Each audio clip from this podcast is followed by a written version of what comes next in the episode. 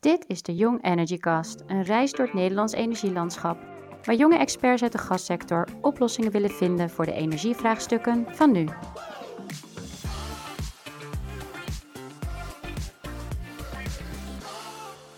Mijn naam is Anja Dijkhuizen. Ik ben geoloog, werkzaam in de Nederlandse gassector en ik ben een van de Young Energy Officers. In deze aflevering gaan wij praten over CO2-opslag. Dit doe ik niet alleen, dit doe ik samen met uh, mede-Young Energy Officer Roman van Laak en Michelle Prins van Natuur en Milieu. Welkom allebei. Michelle, zou jij ons misschien eerst wat willen vertellen over jouzelf en wat jullie organisatie zoal doet? Ik ben programmaleider Duurzame Industrie bij Natuur en Milieu. En Natuur en Milieu is een Nederlandse milieuorganisatie. Uh, wij uh, richten ons op klimaatverandering en herstel van biodiversiteit. En dat doen we in samenwerking met uh, overheden, bedrijven en burgers. Heel mooi. Roman, naast Young Energy Officer werk jij ook bij Neptune Energy, een van de bedrijven aangesloten bij onze brancheorganisatie. kan je ons kort vertellen waarom jij Young Energy Officer bent? ik vond het leuk om, omdat je in deze maatschappelijke industrie ook een woord naar buiten kan, kan brengen. En ik denk dat dat belangrijk is, omdat uh, we zitten inderdaad midden in een energietransitie. Uh, dat is een transitie waarbij we overgaan naar duurzame energie, maar waarbij onze sector nog steeds een belangrijke rol speelt. En ik denk dat feiten daar ook belangrijk in zijn. Dus ik hoop daar een, uh, aan deel te kunnen nemen. Ik denk dat deze podcast daar ook uh, mooi aan bijdraagt. Uh, CO2-opslag, dat is het ondergronds opslaan van het broeikasgas CO2. Ik denk dat iedereen daar wel over heeft gehoord, zeker over CO2 zelf. Um, we gaan aan de hand van stellingen gaan we ons gesprek voeren. Maar voordat we naar de eerste stelling gaan, wil ik Roman vragen om ons even kort uit te leggen wat CO2-opslag nou nog meer inhoudt. Ja, goed. Ja, CO2-opslag is inderdaad een techniek om te voorkomen dat CO2 in de atmosfeer komt. En daarmee uh, voorkom je uh, ja, de versterking van het broeikaseffect. Uh, die techniek houdt in dat waar je bij centrale punten CO2 uitstoot, meestal in de industrie, dat je het afvangt, transporteert, ofwel per pijpleiding ofwel per schip naar de Nederlandse off, offshore, dus op zee. Of kan eventueel ook naar andere landen. Noorwegen kijkt veel offshore om het op te slaan. En je, je, je slaat het dan in oude gasvelden op, die CO2. En daarmee voorkom je dus dat het in de atmosfeer komt. Het is misschien handig om ook te zeggen, het is een tijdelijke oplossing. Hè. Dit kunnen we niet eindeloos doen. En verder kun je afvragen, oké, maar waarom? Waarom doen we dit? Waarom deze techniek? Uh, ik denk dat het met name zeer geschikt is voor industrieën die nog geen alternatief hebben. Uh, je kunt ja, bespreken over industrieën die wel een alternatief hebben, maar die het misschien niet op de korte termijn kunnen doorvoeren. En dan is er nog een laatste reden, zoals ik het zie. Uh, het feit dat je zelfs negatieve emissies kan bewerkstelligen. En dat heeft te maken met als jij uh, CO2 uit de atmosfeer haalt en dat dan vervolgens opslaat, ja, dan heb je een negatief effect qua CO2-concentratie op de atmosfeer. Ja, allemaal zaken waar we het uh, hopelijk in dit gesprek over gaan hebben. Um, maar we kijken dus naar de opslag in de diepe ondergrond. Als geoloog kan ik zeggen, meestal kijken we richting de drie, soms zelfs vijf kilometer diepte. In lagen waar we het gas al uithalen, wat jij zegt. Daar brengen we dat broeikasgas CO2 uh, naar terug. Zou ik of daar gaan we het in opslaan. Dankjewel. Michelle, dan zou ik bij jou eigenlijk de eerste stelling uh, neer willen leggen. Heel benieuwd hoe jij dit ziet. Houdt CO2-opslag ons weg van duurzame energie? Ja, nou dat is wel altijd onze zorg geweest. Wij zien CO2-opslag als onderdeel hè, van die uh, verduurzamingsmix. Uh, maar wij zeggen, zet eerst in op het voorkomen van CO2-uitstoot. En we moeten ook uiteindelijk van fossiele brandstoffen af. CO2-opslag voorkomt de bijdrage van CO2 aan klimaatverandering. Uh, maar het voorkomt niet het gebruik van fossiele brandstoffen. Dus die zorgen over de belemmering van duurzame technieken, die hebben we zeker gehad. en die hebben we ook nog wel deels nog steeds. Maar in het klimaatakkoord hebben we met elkaar afgesproken dat we daarom dus voorwaarden voor de toepassing van CO2-opslag uh, ehm, nou ja, hebben. Um, en het klimaatakkoord zegt aan de ene kant, ja, we hebben CO2-opslag voor die snellere reductie nodig. Uh, maar aan de andere kant zien we ook die risico's voor vertraging van structurele verduurzaming. En daarom gaan we CO2-opslag alleen toepassen daar waar het echt niet anders kan. En subsidie voor CO2-opslag is tijdelijk. En nou ja, maximaal de helft van de middelen mag maar aan CO2-opslag worden uitgegeven. En de rest is wel voor die structurele verduurzaming. Uh, Roman, hoe zie jij dit? Houdt CO2-opslag ons weg uh, van duurzame energie? Nou, ik, ik, snap die, ik snap die zorgen. Ik denk dat CO2-opslag is nodig om onze klimaatdoelstellingen te halen voor 2050. En natuurlijk, het, als je een beperkte subsidiepot hebt, uh, moet je kijken waar je dat besteedt. Uh, maar daarnaast, wat ik al eerder al aangaf, er zijn, er zijn industrieën die kunnen simpelweg niet zonder. Dus het is, het is noodzakelijk en je moet uh, nadenken waar je het toepast. Maar het, moet, het kan zeker in combinatie met, uh, voor, voor Nederland met andere technieken. En Roma, jij zei net al in de, in de korte introductie over deze techniek, uh, noemde jij offshore. Hè? Dus dat is onder zee, onder de Noordzee. Nederland heeft een heel groot stuk Noordzee tot, tot de beschikking. Um, is dat ook waar we dit gaan doen? Ja, inderdaad. Dus we hebben ooit eens een project gehad met, uh, als industrie met uh, Barendrecht. Dat was onshore. Uh, daar zag je dat er veel weerstand was om dat op land te doen. dus dat is ja, out of the question. De totale focus van de industrie is om de opslag inderdaad op, op zee onder de grond te doen. En Michelle, herken jij die zorg die genoemd wordt om dit onder land te doen? Ja, nou, Barendrecht, dat is voor mijn tijd geweest, maar daar is in ieder geval heel veel weerstand uh, uh, vanuit de omgeving opgekomen. Dus daarom is er ook in het klimaatakkoord afgesproken dat we CO2-opslag alleen onder de zeebodem doen. Kijk, onze zorgen over de veiligheid zijn er ook. Hè. We moeten dat goed monitoren, dat, dat er geen CO2 weglekt en weer in de atmosfeer terechtkomt we hebben ook nog wel zorgen over dat CO2-opslag, los dat het nog steeds fossiele brandstoffen in stand houdt, ook niet 100% uh, afvang en opslag is. Hè? Dus je houdt altijd restemissies. Maar ja, onze grootste zorg is natuurlijk die klimaatverandering. En daarom zien we wel dat het, nou ja, zoals Roman ook al zei, dat we het tijdelijk nodig hebben om, uh, om die CO2 uh, uh, onder de grond op te slaan. En het wordt wel eens vergeleken hè, van CO2-opslag is een beetje dweilen met de kraan open. Ik zie het zo. De klimaatcrisis is in volle gang. Uh, we zien de effecten en de impact zien we eigenlijk nu al. Uh, dus we moeten als een malle die kraan dichtdraaien van CO2-uitstoot. Uh, en tegelijkertijd moeten we ook, ja, als de wiede weer gaat, gaan dweilen. En dat is dus CO2-opslag. Ja, dus het is een tijdelijke oplossing, terwijl daarnaast nog heel veel meer nodig is. Zeker, de urgentie ja. is echt super hoog op dit moment. Ik kan me voorstellen dat mensen zich inderdaad zorgen maken. We gaan iets in de ondergrond stoppen. Nou, als dat in oude gasreservoirs toen dus lagen, waar aardgas al in heeft gezeten, um, is, is de aarde ermee bekend, om het even zo te zeggen. Ja, hoe, hoe kunnen we zorgen dat mensen toch, ja, de zorgen die er zijn, ja, we gaan toch rommelen in die ondergrond, daar hebben we geen goede ervaringen mee, uh, om die zorgen te ontzien bij mensen. Hoe zie jij dat voor je? Nou ja, allereerst dat er in de projecten die uitgevoerd worden, dat de veiligheid moet natuurlijk gewoon voorop staan. Uh, ik ben zelf geen geoloog, maar um, nou ja, ik neem aan dat de uh, projecten wel die veiligheid ook als prioriteit één hebben. En ik denk dat het belangrijk is dat we dat ook gaan monitoren. En het liefst natuurlijk onafhankelijk. En ik denk ook dat het belangrijk is dat er afspraken worden gemaakt wie dan uiteindelijk verantwoordelijkheid is voor die monitoring, maar ook als er iets misgaat als we daar in Nederland of Europees uh, goede afspraken over hebben en dat, dat daar helderheid over is, dat nou ja, dat, dat uh, een zorg wegneemt. Roman, hoe zie jij de veiligheid? Uh, hoe kunnen we die waarborgen volgens jou? Ja, kijk, ik ben het ermee eens. Bij ons in de industrie staat veiligheid bovenaan. En ik weet ook, we hebben in de, aan de uitstoterkant gewerkt. Dat zijn vaak ook grote chemische bedrijven. Ook daar staat veiligheid vooraan. Zelf werk ik aan een project en omdat dit ook iets nieuws is, zou je kunnen zeggen dat het nog eens in het kwadraat naar gekeken wordt. Uh, ik ben het ook helemaal met Michelle eens. Hè. We moeten, ik denk dat daar heel veel kennis uh, niet alleen binnen ons bedrijf ontwikkeld wordt, uh, maar dat je dat gezamenlijk het beste kan doen. Ik weet ook dat er binnen de overheid ook al meer focus is. Kijk, in, in het algemeenheid, als je het hebt over, je, je slaat het op, vier kilometer diep. In Nederland met name in uh, uitgeproduceerde gasvelden. En in die gasvelden hebben miljoenen, miljarden jaren uh, heeft daar gas in gezeten. En dat is er ook niet uitgekomen.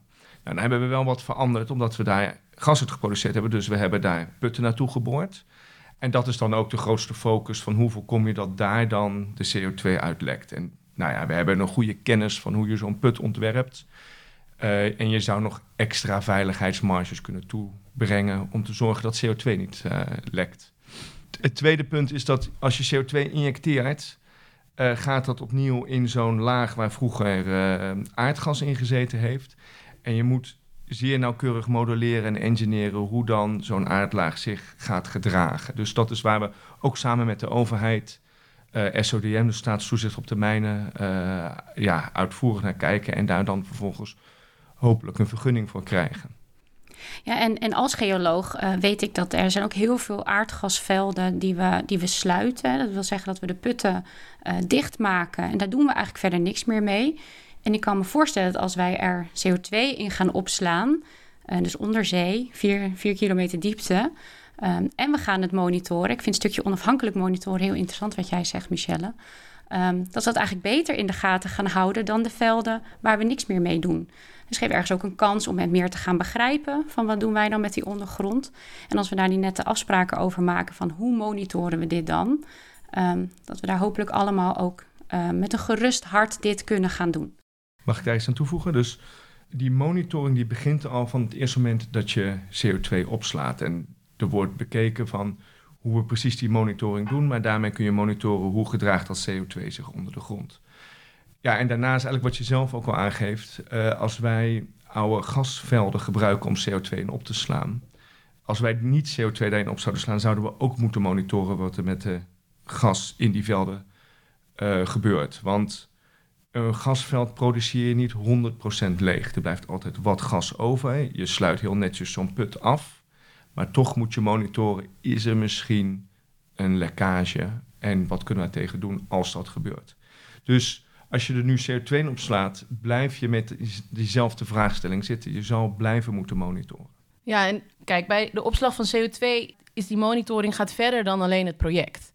Uh, want nou, we halen die CO2, uh, eh, die willen we voorkomen dat het aan klimaatverandering bijdraagt. Uh, en dat betekent dat die CO2 heel lang in de bodem moet blijven zitten. Want als het over vijf jaar of tien jaar of twintig jaar of zelfs vijftig jaar weer eruit komt, ja, dan hebben we nog steeds klimaateffect. Dus het is, die monitoring moet niet alleen heel goed, maar het moet dus ook voor een hele lange tijd moet dat gedaan worden. Nou, en daar krijg je dan dus wel vragen over van, ja, wie is er dan verantwoordelijk? Hè? Misschien nu, degene die het project uitvoert, is nu verantwoordelijk, maar wie is er over 10 of over 20 of over 50 jaar verantwoordelijk? Uh, en dat zijn wel hele belangrijke vragen, want ja, die CO2 moet eigenlijk voor altijd uit de lucht blijven. Ja, en we moeten dat in die ondergrond houden en zorgen dat het daar blijft. Precies, ja. ja. Nee, heel duidelijk. En ik hoor dus ook dat we daar nog afspraken met elkaar over moeten gaan maken. Ja, ik weet de details niet, maar volgens mij is er wel een, een kader al uh, vanuit de overheid. Maar goed, het zijn natuurlijk nieuwe projecten, uh, nieuwe ontwikkelingen. Dus uh, ja, dat moet nog wel uh, uitgekristalliseerd worden. En Michelle, jij zei ook al een paar keer van we moeten uiteindelijk ook echt van de fossiele brandstoffen af. Het eerste doel nu is zo min mogelijk CO2 uitstoten en waar we kunnen CO2 in de ondergrond uh, opslaan als tijdelijke oplossing.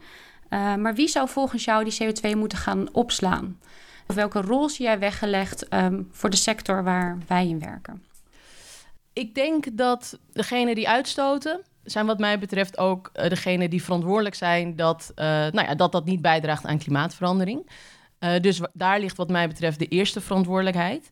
Het is dan vervolgens een tweede vraag: wie gaat dat dan praktisch doen? Hè? Je kan een verantwoordelijkheid hebben, maar misschien zijn er andere bedrijven, operators, die nou ja, meer geschikt zijn om CO2 te transporteren en op te slaan. Maar vooropgesteld denk ik dat ja, de uitstoter, die is wat mij betreft verantwoordelijk om ook uh, uh, klimaatverandering tegen te gaan.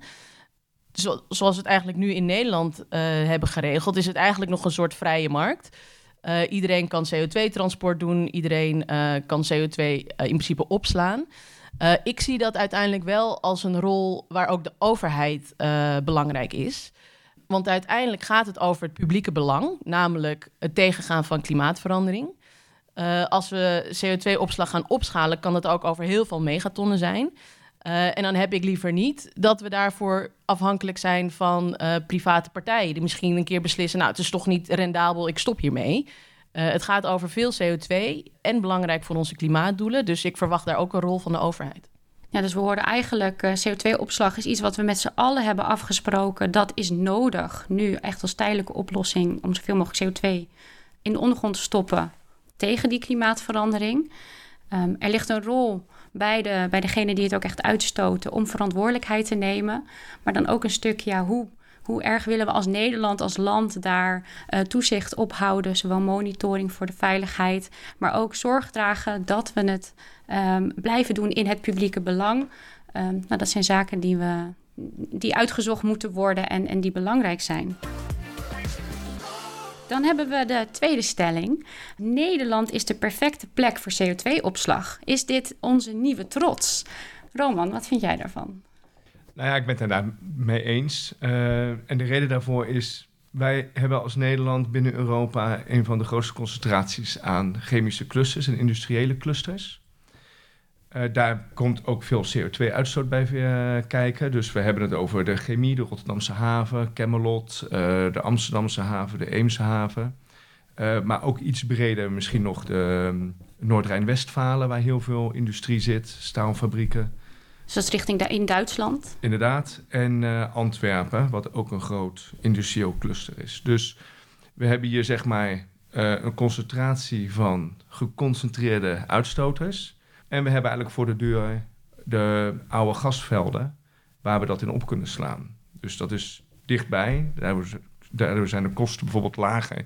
Als je dat in Noor naar Noorwegen moet transporteren en daar moet opslaan. Dus CO2-opslag is met name in dit deel van Europa, denk ik, een vrij logische oplossing. Nou, ik hoor al wat trots in jouw stem al doorklinken, Roman. Michelle, voel jij ook al de trots als we kijken, hè, dit moeten we in Nederland gaan doen? Nou, ja, of Nederland de perfecte plek is, dat weet ik niet. Ik heb liever dat we trots zijn dat we heel snel eh, CO2 kunnen reduceren en afstappen van fossiele brandstof. Ik hoop dat, dat we daar uiteindelijk als Nederland trots op, uh, op gaan zijn. Uh, maar als je Nederland vergelijkt met bijvoorbeeld België of Duitsland, dan hebben we natuurlijk wel goede uitgangspunten met de Noordzee voor de deur en, en lege gasvelden. en nou ja, eigenlijk ook helaas hè, een vrij energie-intensieve fossiele industrie. Ik denk dat, dat dat een reden kan zijn dat Nederland best geschikt is voor CO2-opslag. Uh, maar er zijn ook andere landen die dat hebben. Ik, ik kijk inderdaad naar Noorwegen, uh, Verenigd Koninkrijk is er ook mee bezig. Dus ja, ik denk ook dat uh, de opgave zo groot is dat we ook niet het enige land kunnen zijn die, die dit doen. en dat het alleen maar goed is dat er ook andere landen zijn. Ja, en jij noemde net ook al even de, het politieke klimaat en het publieke belang. Is dat anders in Nederland dan de andere landen die jij uh, zojuist noemde? Nee, kijk, ik denk dat uh, elk land, zeker in, in Europa, heeft dezelfde opgave. Die hebben ook de klimaatdoelen die zij moeten halen. Dus daar uh, ligt ook dat publieke belang. Weet je, de, het klimaatbeleid heeft verschillende niveaus in de verschillende landen. Misschien in Nederland zijn we wel al wat verder hè, met het klimaatakkoord en het coalitieakkoord. Maar idealiter pakken we het klimaatprobleem natuurlijk en ook hoe we CO2 gaan opslaan, uh, Europees, dan wel wereldwijd aan. Ja, en als we dan kijken naar, um, hebben we het over gehad van ja, in Nederland uh, kunnen we die CO2 dus opslaan in de ondergrond en dan vooral op zee, hè, in de Noordzee. Roma, jij noemde net al bepaalde industrieën. Hè, en, en Michelle, jij zegt het ook, we zijn een industrie-intensief land, helaas hoor ik jou ook zeggen. Maar hebben wij dus veel CO2 in Nederland? En komt het dan ook vooral uit de industrie? Waar moet ik dan aan denken, Roman? Nou, ik heb dat laatst eens bekeken. Als je, als je kijkt naar de industrieën die uh, geschikt zouden zijn voor CO2-uitstoot, dus die een centrale emissiebron hebben op basis van de getallen van 2020, de emissiegetallen, kwam ik op iets van 66 megaton per jaar. En daar zitten dan een aantal industrieën in. Dus er zit de staalindustrie in, uh, de chemie, cement. Maar daar heb ik ook, en dat is bijna de helft, uh, krachtcentrales in meegenomen. Dat zouden centrale bronnen kunnen zijn. Nou, bij die, die eerste die ik opnoem, die, die hebben duidelijk nog geen alternatief morgen beschikbaar. Dus daar is denk ik CO2-opslag, is er een, een logisch draagvlak voor om dat te doen. Nou, bij krachtcentrales zou je kunnen zeggen, ja, je kunt ook zonnecellen of windparken neerzetten. De vraag is een beetje, kunnen we dat snel genoeg? En met name als je kijkt bijvoorbeeld naar het opvangen van pieklood, dus het feit wanneer de wind waait en de zon schijnt, de momenten dat dat niet zo is, moet je toch nog een bron van energie hebben. Dat zijn nu vaak gascentrales. Kunnen we die allemaal vervangen door een alternatief, dan wel opslag van, van elektrische energie, uh, aardgas of bijvoorbeeld waterstof? Nou, aardgas is natuurlijk geen alternatief. Uh, maar daar zou je misschien ook kunnen overwegen als wij niet snel genoeg, genoeg waterstof kunnen produceren. Zou, zouden we daar misschien op een deel ook CO2-opslag kunnen toepassen? Uh, verder heb je binnen de elektriciteitssector ook uh, biomassa. Nou, als je biomassa combineert met CO2-opslag, krijg je dus die negatieve emissies. Want biomassa komt van bomen en bomen halen het uit de lucht. Dus je haalt netto CO2 uit de atmosfeer en uh, slaat dat op onder de grond. Dus dat is even een soort spectrum van industrieën die, die in Nederland aanwezig is. En ook gelijk van hoe zou je er naar kunnen kijken om CO2-opslag uh, toe te passen. En ik ben vooral vanuit mijn eigen sector ook benieuwd waar als Nederland willen wij CO2-opslag doen. Uh, ik denk dat dat nog niet altijd even duidelijk is. En nou ja, daar, daar denk ik dat we met verschillende partijen wat heldere lijnen moeten stellen. En als je dan zegt waar moeten we het doen? Nou, net zeiden we van nou, vooral onder de zee, uh, in, in de ondergrond. Ja. Uh, bedoel je dan specifieke plekken? Nee, sorry, ik bedoel op, op welke industrieën welke willen industrie? we CO2 ja. van toepassing ja. hebben? En, ja. en hoe zie jij dat, Michelle? Nou ja, kijk, wij zien CO2-opslag echt voor de industrie waar er op korte termijn nog geen alternatieven zijn. Uh, dat is ook de afspraak uit het klimaatakkoord, dus um, de, voor de industrie. Elk jaar wordt er een analyse gedaan uh, door de overheid om te kijken van nou wat, uh, welke sectoren hebben alternatieven en op welke termijn komen die nou in beeld. dat is ook een voorwaarde die we aan CO2-opslag hebben, hebben verbonden. Dus ja, eigenlijk zeker qua subsidieverstrekking voor CO2-opslag wordt dat elk jaar bekeken. Nou ja, we hebben dat nu een paar jaar gedaan. Eerst zie je inderdaad dat er nog geen alternatieven zijn. En nou ja, met elk jaar dat verstrijkt en ook elk jaar dat er weer uh, technieken worden opgeschaald, zie je dus dat er uh, steeds meer alternatieven in beeld komen. Nog niet volledig, maar het komt er wel aan. En dat is op zich uh, nou ja, gewoon een positieve, een positieve ontwikkeling. En kan je ook een voorbeeld geven van zo'n van een industrie of een fabriek waar jij die ontwikkeling ziet komen? Nou, de alternatieven waar dan naar gekeken wordt zijn vaak elektrificatie, dus warmtepompen, ook hoge temperatuur voor, um, voor industriële toepassingen. Waterstof is natuurlijk een, nou ja, een, nog een grote belofte. Uh, dat duurt ook nog wel even voordat dat, denk ik, een aantrekkelijk alternatief wordt. maar dat omslagpunt komt, komt denk ik snel dichterbij. nou, we hadden het net ook even over negatieve emissies. Hè? Dus ja, als je bio-energie in combinatie met CO2-opslag, dan heb je eigenlijk negatieve emissies. maar bij alle toepassingen van biomassa is het eigenlijk belangrijk dat dat om duurzame biomassa gaat. En dat die gericht is op hoogwaardige toepassingen. Nou, dat is uh, met name zijn dat biogrondstoffen. Uh, en pas aan het einde van het rijtje komt eigenlijk verbranding van biomassa. Uh, dus ook het IPCC zegt van ja, als er geen sprake is van duurzame biomassa, dan kan het ook een tegengesteld effect hebben op het milieu, op water, op land, voedsel- en watervoorziening. Dus daar moeten we wel, denk ik, mee oppassen. Um, en we moeten negatieve emissies vooral niet als vervanging van CO2-reductie zien. Uh, eigenlijk hebben we negatieve emissies waarschijnlijk nodig, omdat we nu nog niet goed ons best doen. En ook al gaan we super veel ons best doen, dan hebben we waarschijnlijk nog steeds wat negatieve emissies nodig. Maar het is duur, het heeft heel veel ruimte nodig, het heeft heel veel energie nodig. Dus we moeten eigenlijk zorgen dat we zo weinig mogelijk negatieve emissies nodig hebben. Ja, en dus bij elke optie, wat je ook zegt bij de biomassa, kijken naar het geheel. Wat is uiteindelijk nou het beste ja. voor de planeet? Eigenlijk heel ja. kort gezegd. Ja. En Roman, jij noemde net, hè, als, jij, als jij kijkt naar de cijfers met die intensieve industrie en met, met de emissies, hoeveel er nou uitgestoot wordt, zeg je 66 megaton CO2. En dat klinkt als een enorme aantal. Uh, maar hoeveel kunnen we dan in die Nederlandse ondergrond uh, opslaan als we kijken naar de, onder de Noordzee? Ja, dus om iets meer eh, begrip bij die getallen te zetten. Hè, 66 megaton is voor mij ongeveer een derde van wat we als Nederland momenteel uitstoten. Die 66 megaton, zoals ik al zei, is, is, zijn kandidaten voor CO2-opslag. Maar daar, zit, daar zitten die, die kandidaten hebben ook alternatieven.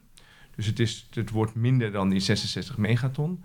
Uh, nou is er aan de andere kant, zul je ook zien dat er nieuwe industrieën mogelijk opkomen die die CO2-opslag gaan toepassen. En dan denk ik met name bijvoorbeeld aan blauwe waterstof. Dus dat is waterstof gemaakt uit fossiele ehm, grondstoffen, uh, waarbij de CO2 wordt afgevangen en opgeslagen. Dus die zit nog met blauwe waterstof uh, plants of fabrieken zijn er nog niet. Dus die, die zullen toegevoegd moeten worden aan die 66 megaton per jaar. Uh, nou, dan terug naar je vraag van hoeveel kan er opgeslagen worden. Uh, een initieel rapport voor mij van EBN en TNO zegt dat er ongeveer 1600 megaton opgeslagen kan worden. Dus als je die 66 per jaar allemaal op zou slaan, zou je het 25 jaar lang kunnen doen. Dat is voor de Nederlandse bodem.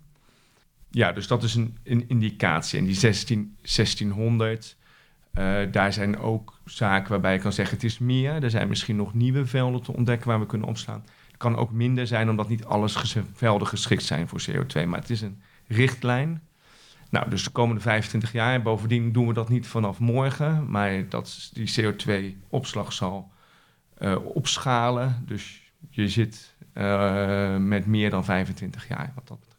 Ja, met de cijfers die we dus nu weten, kunnen we 25 jaar lang hebben wij de mogelijkheid om uh, die intensieve uitstoot uh, in Nederland onder te brengen. Ja. ja. Uh, Michelle, nou heb ik iets gehoord over bepaalde projecten in Nederland. Um, iets met de drie musketiers, Portos, Aramis. Um, wat, wat weet jij daarover? Want we doen nog geen CO2-opslag in Nederland, maar we hebben zeker wel plannen om een of andere reden, ik heb het niet zelf verzonnen, maar er zit vast een gedachte achter, um, hebben we de projecten vernoemd naar de drie musketiers. Uh, dus het eerste project is uh, Portos in de Rotterdamse haven. Atos uh, was het CO2-opslagproject van Tata Steel, maar dat is niet doorgegaan omdat Tata Steel voor een andere verduurzamingstechniek heeft gekozen. En Aramis, de derde musketier, die is nu in ontwikkeling. En dat is eigenlijk de transportleiding in de Noordzee. Dus dat zijn um, ja, nu de projecten waar denk ik Portos het, het meest ver is. Het laat zien, hè, we, we zijn ermee bezig. Uh, maar het is nog wel, het staat aan het begin eigenlijk van de ontwikkeling. het is ook nog best onzeker. De, um, de energietransitie is wat dat betreft onzeker. Dus ja, dat zijn wel allerlei factoren die dus meespelen in de hele CO2-opslagontwikkeling. Ja, dus we willen graag trots zijn uiteindelijk dat we zoveel mogelijk CO2 niet uitstoten en waar we reduceren in de ondergrond stoppen. Um, maar alles staat nog in de kinderschoenen. We zijn nog bezig uh, met de projecten. Op dit moment gebeurt er uh, nog niets uh, ja, live, zeg maar. We zijn niet op dit moment CO2-moleculen de grond, onder de grond aan het stoppen. Maar dat Nederland een goede plek is om dit te doen, samen met andere Noordzeelanden, dat lijkt hier toch wel de conclusie te zijn. Dan hebben we ook nog een, een derde stelling. En Michelle, jij haalde het al even aan. De klimaatdoelstellingen. Er zijn, er zijn verschillende. We hebben een klimaatakkoord. Uh, we hebben het Parijsakkoord. Dus de stelling die ik wil voorleggen is: zonder CO2-opslag halen we die klimaatdoelen niet. Ja, nou helaas wil ik eigenlijk zeggen. Dus helaas, ja, we zitten nu in die situatie. Ik denk, hè, we steven echt af op een klimaatramp en de verschillende uh, ook uh, wereldwijde instituties die geven dat aan. Uh, emissies zijn hoger dan ooit en ook nog steeds stijgende wereldwijd. Ondanks alle groene ambities en plannen van overheden, bedrijven en ook burgers. Mijn analyse is, er is te lang te weinig gedaan aan echte verduurzaming, waardoor we dus nu CO2-opslag nodig hebben om die klimaatdoelen te halen. Ja, en dan hoorden we dus ook al van, ja, op dit moment zijn projecten nog in de kinderschoenen. Roman, zijn we niet alsnog nu te langzaam aan het acteren? Hoe zie jij dat?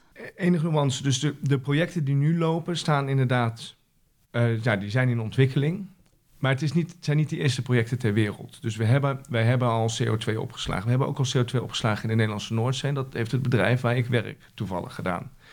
Dat is wel een factor 100 kleiner dan de projecten die nu lopen. Uh, maar er zijn ook in Noorwegen twee projecten waar we wel op die schaal injecteren als wat we voorzien met bijvoorbeeld portals. Uh, dus wat dat betreft, de techniek is, is niet zo nieuw als bijvoorbeeld de ontwikkeling van, van waterstof, om maar, maar iets te noemen. Waar we toch wel wat meer ontwikkeling, denk ik, nog moeten doen in bepaalde uh, delen van de, van de keten. Uh, ik, ik weet dat de projecten die nu lopen er alles aan doen om het zo snel mogelijk te realiseren. En dan heb ik het over de, de projecten rondom transport en opslag. Omdat we merken dat er veel vraag is naar CO2-opslag vanuit uitstotende industrie.